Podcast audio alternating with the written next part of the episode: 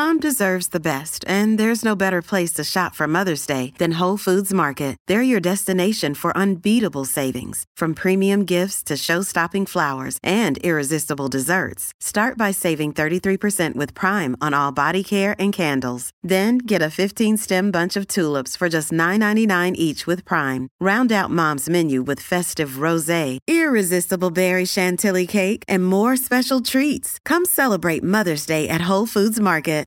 And welcome to World Cup final day, a day that should be a celebration of football. Once every four years in the men's competition, we get to celebrate the 11 best men's players in the world from one country against another, a few subs coming on to maybe change the game and create a moment that you'll never forget for the rest of time. That will still happen, that will still come. But at the moment, at the forefront, in the minds of every single Australian football fan today is an image or images that will also stand the test of time, unfortunately. And a black mark, a horrible mark, a black eye, a huge bruise, whatever you want to call it, it was unforgivable and sickening what happened last night at AAMI Park. Uh, over the next hour or so, we'll talk about the World Cup final a bit later on. But for the majority at the start here, we're going to talk about the events and what they mean for Australian football out of the Melbourne Derby last night, which was abandoned after 20 minutes when fans stormed the pitch and a goalkeeper was hit in the head by a bin used to distinguish, uh, to extinguish flares. Adam Peacock here. So is Scott McDonald. Hello, Scotty. What do you make of hey, mate. the last 24 hours? Um, a lot of anger. You know, I, I, don't. It's not upset. It's actual anger, um, because we kick ourselves in the in the you know what's time and again, and you'll know better than me, Adam, because you've been here right from the very beginning of the A League. Obviously, I was overseas, starting you know doing my what I was doing over there in, within my professional career, but this, in my eyes, has to be the darkest day within the whole entity of, of what is the A League. Um, it's that bad. And these shots have been shown all around the world and highlighted uh, about our game. So it, it doesn't make a good light for anyone uh, within this country. And, and the actions and the responsibilities that uh, people want to point the finger at, at each other rather than themselves, I think everyone needs to take a good, long, hard look at themselves. So, just to run through, Scotty, you were uh, trying to have a nice romantic dinner with your wife last night. Everyone has their own lives this time of year, everyone's got social engagements. I was actually there. And to be totally upfront about it, I was a member of uh, a, guest of Melbourne City Football Club. And I was sitting there, and I was actually sitting next to ex Victory player Fahid Ben Khalfallah, having a nice chat about football, enjoying the football. Great goal from Aidan O'Neill, but there was something in the air and ended up after about the 10th minute mark or after the goal, really watching both sets of fans and what was going to happen in the 20th minute because it had been built up. Melbourne City fans were throwing flares on the field. That's that has to put them in hot water, and what will be will be. At the victory end, there were firecrackers being thrown onto the field and into the air. There were flares being lit. Um, fine. There was a flare thrown sideways into another group of Victory fans who didn't expect it. The smoke flares started coming onto the pitch. Tom Glover picked up a couple, flung them back, picked up another, flung it back, went into the crowd. This was about the 21st minute mark, and that's when it kicked off. That's when the fans stormed the pitch. Now, I will make the point the 21st minute mark, so one minute after they were meant to go, there was no security around because the security was actually out the back waiting for the fans to walk out.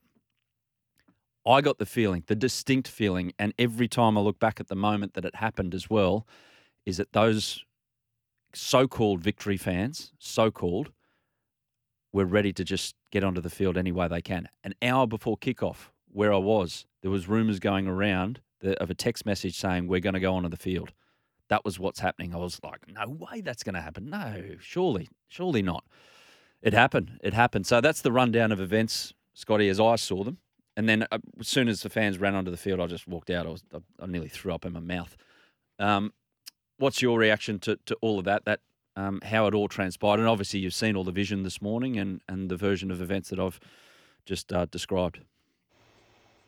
Yeah, look, uh, as always, the good old saying, action speaks louder than words, good or bad. And certainly for the bad last night, that was the case.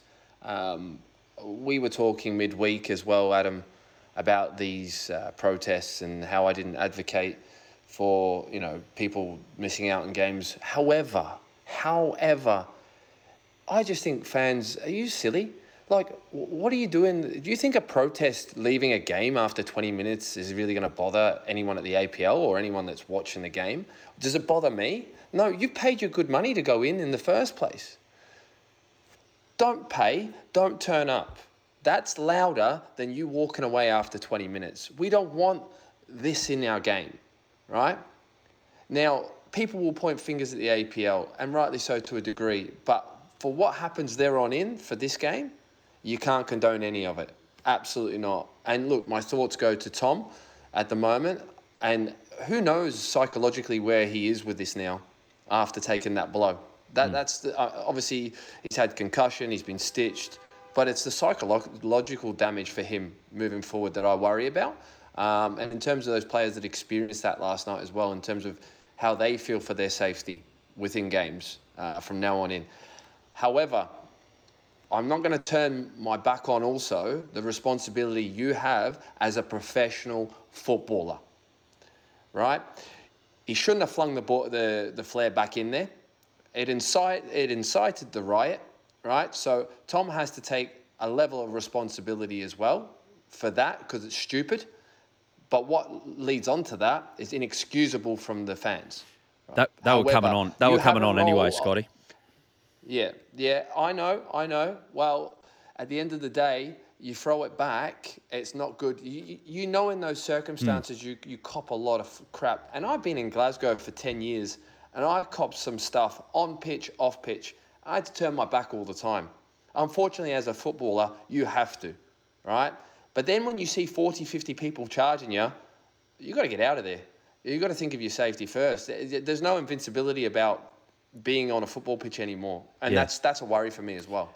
So when you're when you're playing, just to, to go back and like, like we'd love it for that this not to be a need in, in football, but it is in, in some parts. I've spoken to Bozza before, and he said before Birmingham derbies, the cops come in and say, "Listen, this is going to happen. You're going to have helicopters above. If this happens, that happens. This is how you deal with it. Do you get the same over there in, in Glasgow, Scotty, before an old firm? Absolutely, before the start of the season as well. And then they'll come in the week before as well, and they'll give you the rundown of what's going to happen, how this, if this happens, if that happens, how you react, how you respond. Do not incite a riot because that's, again, you'll be charged. Yeah. And that, that that's how it was put across to us. Yeah. Um, shout out though, as you say, to, to Tommy Glover, who is shaken today. We understand he's, he's resting. He's got concussion symptoms still. Um, shout out to I've got to say to, to Alex King, the victory supporter liaisons, and the one or two security guards that were left there who put themselves in the line of fire. L- literally anything could have happened last night. If Tom Glover goes down under the weight of that uh, flare extinguisher bin, whatever it is, and then there's a there's a serious pylon. There's there's some. we're talking about something far worse today. So so the people that put themselves in the line of fire, fair play, and and Alex King is very much at the forefront of that. He's one of the best refs going around, and he's a cracking bloke as well. So hopefully he's not scarred by that because we need people like him in our game and not the people that ran on. Um, I don't know, Scotty. Um, j- just the the the tension in the air, um, and now everything's going to be about well, who's culpable, who who's to blame for all of this. Um, I wrote this morning on Code Sports, or last night, while still angry, that one wrong and a much worse wrong certainly doesn't make a right. I still believe it was the wrong decision to hold. Uh, to, to move the grand finals, but that's by the by. That that's taken one part of the conversation and then taken off in another. What happened last night? I, I don't mind how the fans reacted to the, the two other games yesterday. Scotty, I'm a bit away from you. If they want to go to the game, spend their money and walk out, that's their right, but do it peacefully, and they did it really well. Um, I, I don't think anyone in Australian football disagrees with that this morning. But Adam, you're not causing any like your your protest is is not doing anything for me. It's not. Yeah. It's not actually causing anything or any damage towards the league itself because you're still supporting the league. The the APL is, is still taking your money, right? If you're not, if you're that annoyed by the decision, you don't come. You just fully turn your back. The coming and protesting after the 20th minute for me is is a waste of time because after it's done and we keep seeing it, it's like almost like when all the players are taking the knee, becomes a, a like a thing where people just oh well, you know, there they go again. It doesn't have the same effect. Yeah. Speak with your pocket. Speak with your money. Let's get a fan's perspective now from Melbourne Victory. And uh, Andrew is joining us right now. He's from the For Vuck's Sakes, strong V on that um, uh, podcast. And it's the, the, number one Melbourne Victory fan podcast. These guys love the club um, dearly. And I dare say this morning has been a hard one for them. Andrew, um, because of your attitude towards the City Football Group and, and what they do to, with Australian football, you don't go to City home games, so uh, you weren't there last night, but obviously watching intently on the screen. What's your immediate reaction to, to what went down there, especially at uh, the, the victory end? Yeah, well, first of all, thanks thanks for having me. Thanks for, for giving fans a voice. Um, great to be here. Um, first and foremost, I think well wishes need to go to Tom Glover, referee Alex King, the Channel 10 camera operator, and any of the Melbourne Victory supporter marshals that may have been were injured in, in the events that happened last night. So first and foremost, our thoughts as, as a supporter base and as a podcast go out to them, and we hope that they're all doing okay. Um, I guess the, um, the the first feeling that comes to mind is just utter disappointment um, on, on, a number of levels, really. It's uh, first of all, it probably undermines the entire campaign um, that's been launched this week um, in in regards to the APL's decision to move the grand final to Sydney. Um, but then it just sort of it spills over into damage into the perception of football fans and football fan culture in Australia.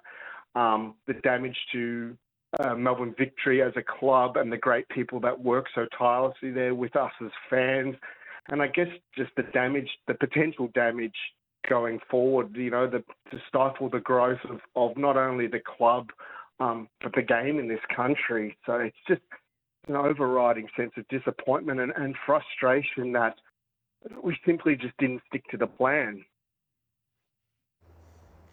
Yeah, hi Andrew, it's Scott McDonald here. You talk about the plan. Uh, there must have been discussions, obviously, within the supporters group, the active support as well, in terms of what the protest was going to look like. Um, what were these protests actually meant to be looking like? You know, within the twentieth minute or whatever it was that protest usually happens. Well, Scott, I think it it was pretty much we were all under the impression that it was going to be aligned with all the other supporter groups and what we'd already seen on the weekend once the the twentieth minute hit.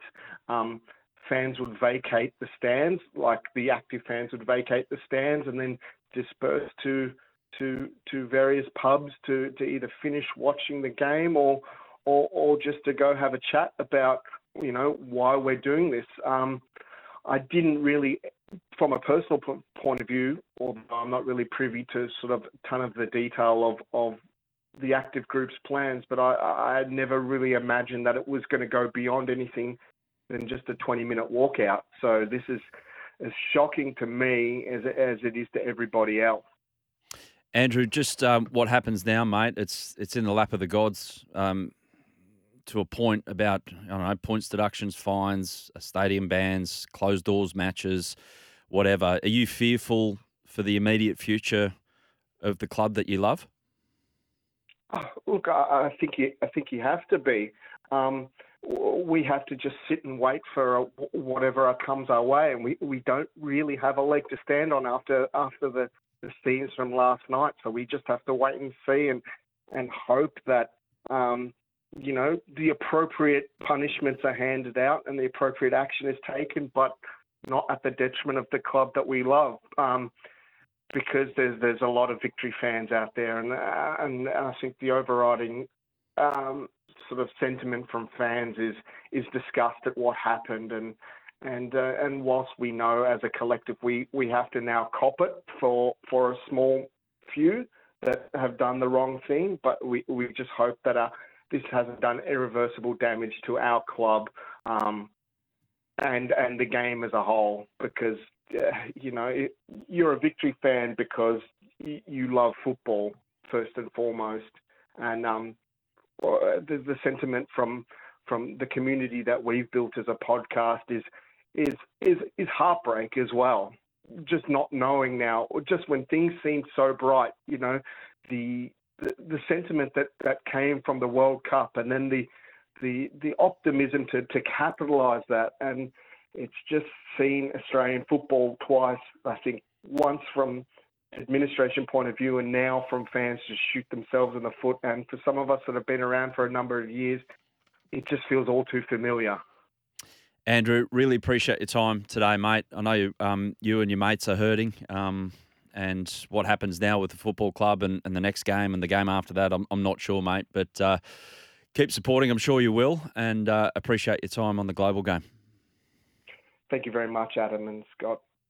So, what happens now? We'll discuss that after the break on the global game. You're with Adam Peacock and Scott McDonald. Yeah, welcome back to the Global Game. Thanks to Kraken.com, your secure crypto partner. Getting the game at Kraken.com, broadcast sponsor of SEN's coverage of the FIFA World Cup Qatar 2022. Before we get Scott's take on what now and where it's all headed, let's hear now from Football Australia CEO James Johnson speaking about the events at AAMI Park in the Melbourne Derby. I'll start with saying that I'm uh, horrified, I'm irritated, I'm angry with the scenes witnessed at AAMI Park uh, last night.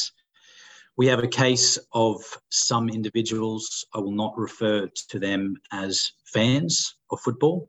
I'll refer to them as individuals who have confronted and uh, attacked a player and a match official. We have been in touch with the APL, with the clubs, uh, and I've personally spoken with both Tommy uh, and Alex as well, who are right in the centre of the pitch invasion, who I'm happy to report um, are, are healthy, but they are shaken up. This is the first investigation. It will be to determine what the outcome of last night's match will now be, since it was abandoned before the final whistle. That is the first uh, focus of the investigation. The second will be a show cause uh, process that will be opened uh, with Melbourne Victory. And the third focus of the investigation will be against uh, the individuals who we are seeking to uh, to name. We're seeking to identify, and we're seeking to sanction individuals. This pitch invasion, I want to be clear about this. It has nothing to do with the ground groundswell and the rising of our game. The parent that takes their child uh, to grassroots football in Brisbane, or the young boy who plays in our elite pathways in Perth, or the 40 year old woman who plays um, amateur football in Sydney, or the fans who peacefully protested in Central Coast Mariners uh, in, in, the Wellington game and Newcastle game, or the other 2 million people across the sport who love and support our game. This is not about them. It has nothing to do with them. It has nothing to do with the 2 million people who love and support our game week in, week out. This is an element that goes beyond football. It's an element that infiltrates our game and that really try to ruin it for the 2 million people who love our sport. And it's those people that we will be targeting in this investigation and who we will weed out of the sport. Strong stuff from James Johnson, who wasn't here in 2015 when uh, there was the, the huge blow-ups with the, the fans back then and the walkouts and the, the, the feeling of disunity that is very much apparent uh, to, in today's game as well. He's from Football Australia, which, again, reiterating, Football Australia have the disciplinary um, control over things like happen on the pitch and indeed in the stands at games, but they don't have the control of the day to day runnings and the finances of the A League because that's now in the realm of the APL. Scotty McDonald, what do you make of all of this? Um, you know James Johnson quite well. He was your teammate in uh, the under 17s way back when um, for for the Joeys. But uh, thoughts on that, mate? Look, he spoke excellently there, and, and I think he's correct in terms of, um, without saying it, it doesn't harm the game as a whole. The, the the people who still enjoy and love the game will still play the game.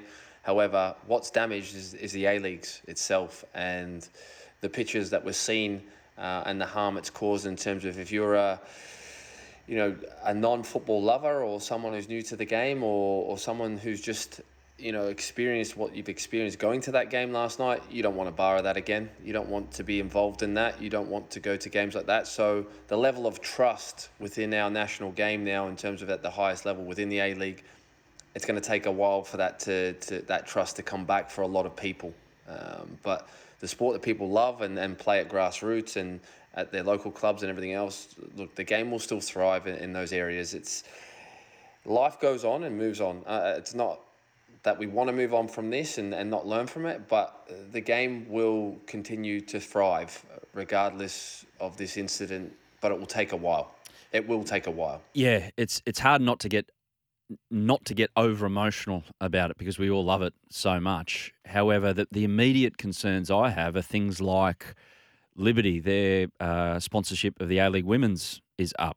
Why would they want to be involved? Uh, Newcastle Jets, they're still up for sale. How are they going to find an owner now? Other sponsorships that are available and hopeful of not only the APL clubs getting, but also they're trying to commercialise the Australia Cup and send that to market in terms of getting some sponsors. How's that going to go down those negotiations? So in the in the medium, in the short term, in in a pure financial sense, it hurts the game. In a, I, I agree with you, Scotty, uh, that the game will survive. Like if it all pairs back the the A leagues and goes back to what you were involved with back in the day, there's still going to be 15 year old Scott McDonald's of today being able to be good enough to prove themselves at the highest level in Australia that's available to them to go overseas. The development will continue. It's just not at the high level in a in a in a professionalism sense, perhaps that it's going to happen, but there will still be something there left after the burning embers. absolutely, the the dream will still be there to dream. You know, for these young aspiring footballers um, within our country and, and wanting to better themselves, and maybe it leads to a better pathway of, of you know the route that the likes of myself and the Harry Kewells the and and the Mark Vidukas and everyone else, they left early and went overseas and, and plied their trade at the elite levels in within European game. And I think we're starting to see that a lot more again within our youth that they are wanting to go and venture further afield than stay here in the A Leagues because they don't see the future being within the the levels of the A League or, or Australian football anymore. And Asia's now dried up in terms of the cash that was once there for A League players. So now the dream has to go and you have to go to Europe to better yourself. Um, and I think we're going to benefit from that at a national team level for the years to come. However, on the, the local stage, on the national stage, is where there is a real worry and a concern of how things move forward. And, and realistically, you're asking how things move forward. Well, look, there, there has to be arrests, there has to be jail sentences for me after what I seen last night, without question. Sanctions on both clubs because Melbourne City active support through flares and everything on as well. It wasn't just victory ones. Mm-hmm. Um, there should be games behind closed doors, in my eyes, to punish uh, both sets in terms of the organisation for what it was. The APL should be sanctioned, as well as, you know, in my eyes, because of the organisation of last night, because they're in control of, of what goes on within that football match. Correct me if I'm wrong or right within that in terms of the security around the stadium, Adam. Yeah. You know, so. Um, and look, I, w- I think the APL will be sanctioned by the fact that the police will just come down hard and say, look, you're not opening your stance for the next game or whatever. I, I, I actually think points deductions are the answer here. Unfortunately, fines won't work. Fines are. We got ourselves into this mess on the basis of a financial decision. I don't think financial sanctions are going to change much, Scott. I, and as much as I feel for the fan, uh, the players and the coaches, I'd go six points victory, three points City. Too harsh? Yeah, but well, again, yeah, maybe uh, I don't know in terms of the City end. I think a fine would be enough for, for Melbourne City. Uh, they did throw flares. It's not the first time we've seen this, and there has been fines before. So, uh, if you're going to make that stance, then fair enough, Adam. Then that has to be forthcoming and, and continuous throughout now. Yep. That you're going to, you know, deduct, you know, points every time this situation occurs. Um, but I want to go to the APL board as well. Uh, and I sincerely believe that they should all be considering their places on that board right now and, re- and considering resignation because this is an abomination of our game and they're at the forefront of it. So Danny Townsend's right at the front. If you're at the helm as a head coach or a player and your performances aren't there, people are asking for your head, right? And they seriously need to consider their positions because how the game moves forward, are they inciting it further by being a part of it? And they have to ask that question for themselves. That's that's the big call, and that is the question for themselves because at the moment they are in control of their own destiny. They wanted control of their own destiny. They've got control of their own destiny. Have they done what they said they were going to do with that destiny? I, I, I had a discussion, a deep discussion with um, one of the, the people high up in the APL, and I won't disclose his his name because um, and it's not Danny Townsend by the way, but it's it's someone involved um, at the very top about how all this pans out on the basis of their board being six or seven people financially invested in the day to day running. And all power to them because they're putting the money in. That's great. But there's no checks and balances. And there's decisions being made on the basis of the financial good of the game. But they've all got self interest in the financial good of the game because they've got their monies in their pocket paying the bills. So there's no clarity in terms of hang on a minute, what does this mean in a wider sense? Will this benefit the game in a wider sense? And I'm not saying if there's independence on the board, that this decision wouldn't have been made. It might have been made, but would the consultation have been the same? Would the communication have been the same? I doubt it. Again, communication's key here. And this is the concerning thing for me, Adam. Right, we've had statements from everyone, bar the APL, come out so far. It is coming this afternoon, I'm told. Last night. Yeah. Oh, it's coming. Oh, it's coming. Okay. Oh, well, that's that's timely, isn't it? You know, everyone else has had their. Mo- AFA were bang on straight away after the game.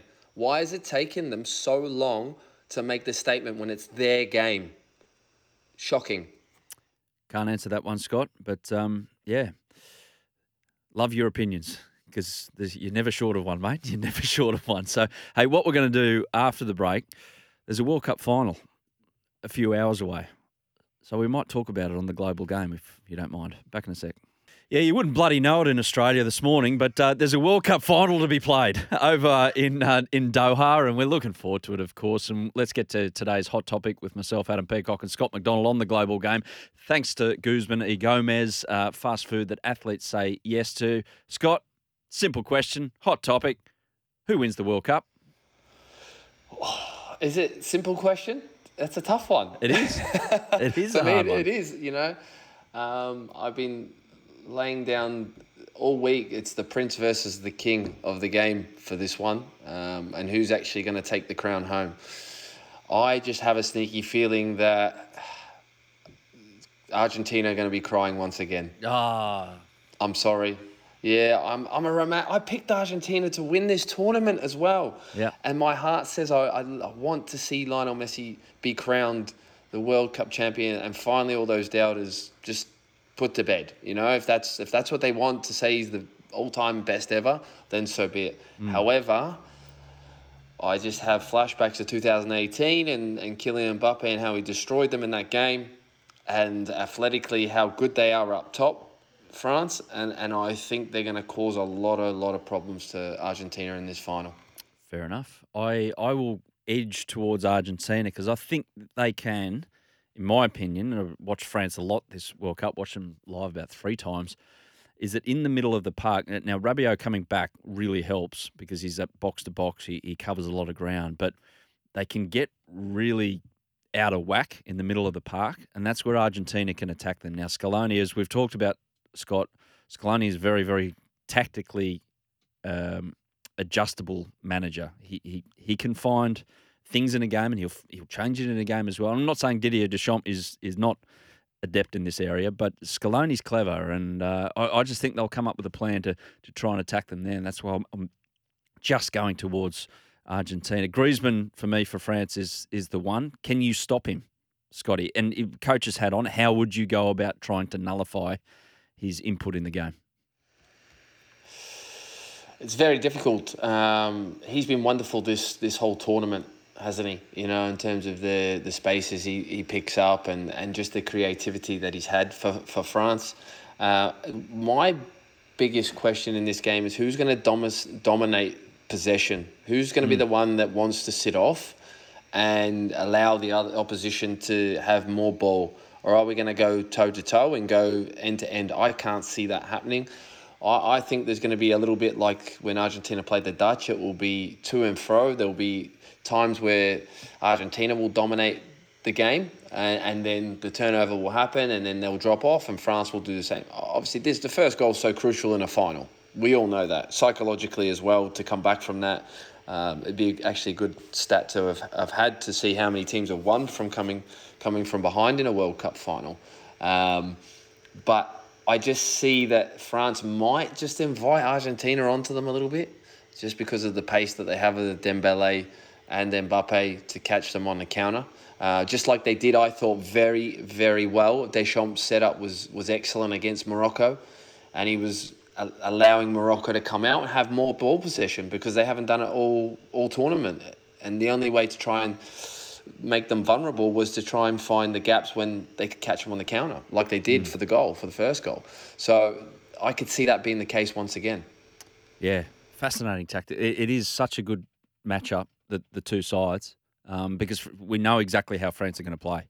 They'll set up 4 3 3 and they'll play the way they do. Argentina have got the adjustability, as as mentioned. It's it's intriguing, the, the contest. How do you see, and I don't know, Scott, about tournament football, you've played it. Um, when you get to a game like this, does the, the effort that is put in, and we ask this all the time at the end of a tennis Grand Slam, for instance, that the effort to get into the final, how much of a factor is it once you get to the final in terms of mainly physically, but mentally. It, it is a big thing mentally, and the, the the fact that the, the games have come thick and fast at this World Cup like never before. Is that a factor, or not really, because emotion overrides that? Um, I think when you're one of the elite nations, I don't think it's as big a, a problem for you as, as what it is the so-called smaller ones, i.e. the, the Moroccos or even eh, Croatia to an extent if they got to the final and the effort that they put in there, that was my thought of either Croatia or, or Morocco getting there, that they'd already played their final getting into the final. And then if they were going to play uh, France or Argentina, that they would lose that game just pure because of the efforts they put in. And we've seen Regragui after the game yesterday say that his team was, you know, out of legs. They were done. Um, this Argentina side, if you're going to say between the two, I think they'll feel it more than probably what France will do. France have been here before. Majority of these players played in the World Cup final four years ago. They know what it takes to get there. Uh, Argentina have had some difficult games, albeit they won 3 0 the last game. Um, but the weight of the nation is heavy. It's much heavier on Argentina going into this game than what it is France, and the expectations and what it means to one little guy that's standing across from you and what you need to do for him in this game. Mm, absolutely, absolutely. Um, Messi, what does it mean if he if he actually lifts that trophy? Does it mean anything over his overall legacy, or is that already in concrete? Look, his legacy is already all over in concrete. What it does is it lifts the shadow of Diego Maradona off him. I think that's the biggest one, um, and it puts him as even bigger than, than what Maradona is as a god to that nation. I, f- I feel anyway. I just feel that that's always playing over his head for as long as Maradona's obviously won a World Cup and he hasn't. I think that will always be the argument in his home nation, regardless of what everyone thinks all over the world. I think what matters to Lionel Messi that his own people respect him more than anyone else. I think that's what he wants and desires more than the rest of the world. I think He's always had an uphill struggle and a battle because he lived in Barcelona a lot of his life as well. That a lot of people questioned early on is his commitment to Argentina? Is he really Argentinian? I think he's shown that over the last decade that he is, um, and how much he loves his country. And this would be the icing on the cake in terms of either being as an equal to Diego Maradona to his people or, or above. It's, it says a bit about Argentinian football um, that they they don't even have they don't just have one in the discussion as the greatest player of all time, but they have another. And and regardless of whatever Messi does for the, the, the little bit left in his career, he'll never surpass Diego in the eyes of Argentinians because it's impossible to surpass Diego Maradona, but he could get to that level. It's it's quite intriguing what they've they've given men's world football. It's it's incredible. Yeah. Oh, look, I think as well because he was a man of the people and he was from Buenos Aires, Diego Maradona, whereas Messi's from Rosario, which is more of a posher area, so to speak. It's not. It's a middle class sort of city compared to Buenos Aires, and there's little things like that that over the course as well that have you know gone against Lionel Messi a little bit in terms of his legacy and how he's got to where he's got to.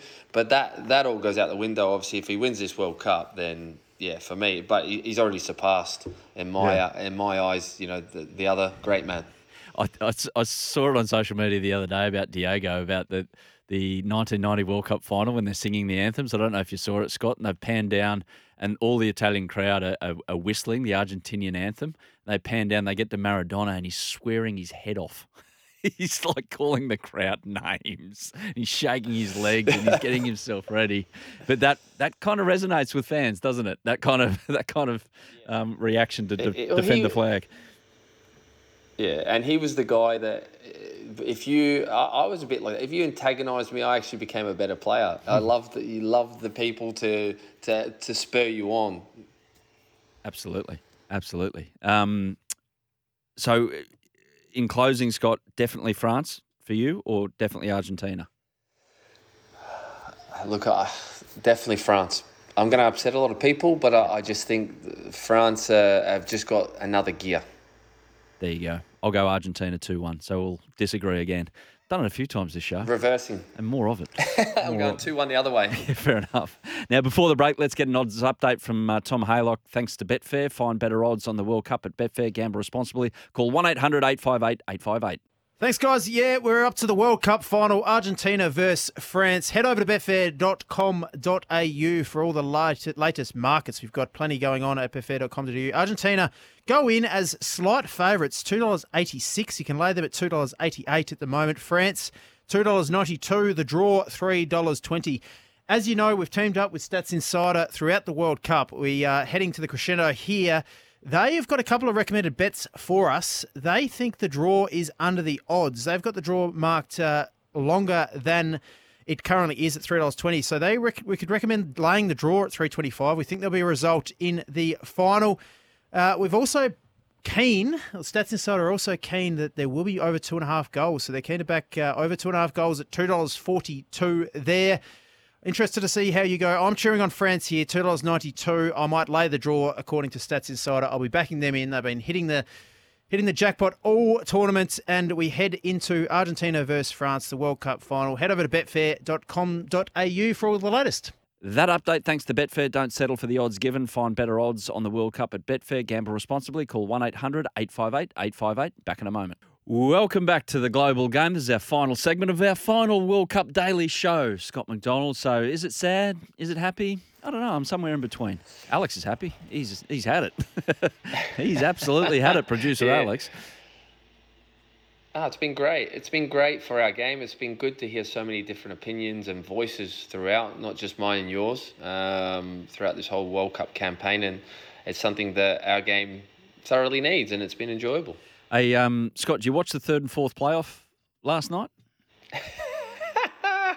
um, no, my uh, my commitment was to the hoops last night. I man- managed to watch Ange's uh, hoops win 1 0 um, and fell asleep for the third and fourth playoff. Just like I said midweek, it really wasn't on the radar for me, that one. Fair enough. Yeah, fair enough. And especially with a a condensed World Cup. Really, they should have looked at it and gone. Uh, I, I was actually looking forward to it because it gave another chance for Morocco. But uh, on reflection, it's like those players were cooked, and every single club manager would have been watching that game going, if this gets hurt, I'm going to be so angry. So, and um, how did Celtic go, mate?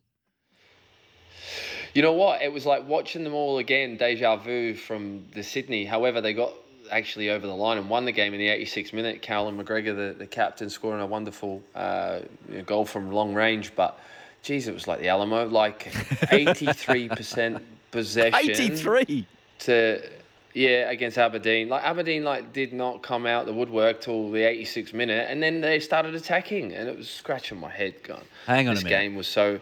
Look, hang on a minute. Hang on a minute. Hang on a minute. I remember Celtic winning a game with 11% possession against Barcelona, and you weren't complaining on that particular day about the no, standard of football. No, and that's right.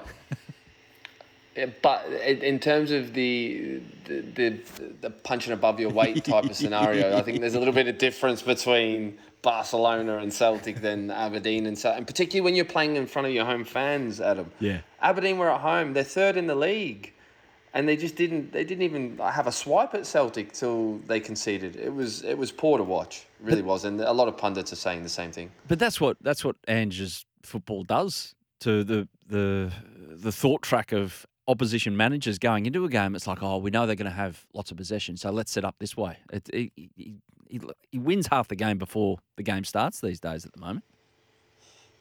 Well, he does, and, and but the other thing is as well that's going against them right now is that you know you can sit in a low block against them, and they're struggling to break you down. They haven't scored a lot of goals in those situations, so people are looking at that, trying to frustrate them, and playing a back five and a low block, and mm. those you know inverted fullbacks, and how they like to to move their, within their system. It nullifies it because you're that low block that, that it doesn't move anyone, so they're comfortable, and, and they don't have a target man in in the middle of the box to, to chuck one in there when, when it's so tight, and that's that's a big problem because they try and actually walk it in at times. The leagues are coming back um, bit by bit. They'll be back in a, their entirety just after Christmas. But uh, I saw the championship last night. The Aussies involved. I think Tommy Rogic had his first start, was it, or uh, for West Brom, second start? But they had a three 0 win, so they're going in the right direction, which is which is good to see. It's it's a big what if, isn't it, Scotty, about Tom Rogic and if it was if he had three more months maybe of games under his belt, does he make the World Cup? But wish him all the best for for uh, his time at West Brom and try and get promoted. It's a chance because you can. You, funny things happen in that division, as you know. Yeah, look, it'll be interesting to see if we ever see him in a green and gold jersey once again. He scored a wonderful goal last week against mm. Sunderland, though.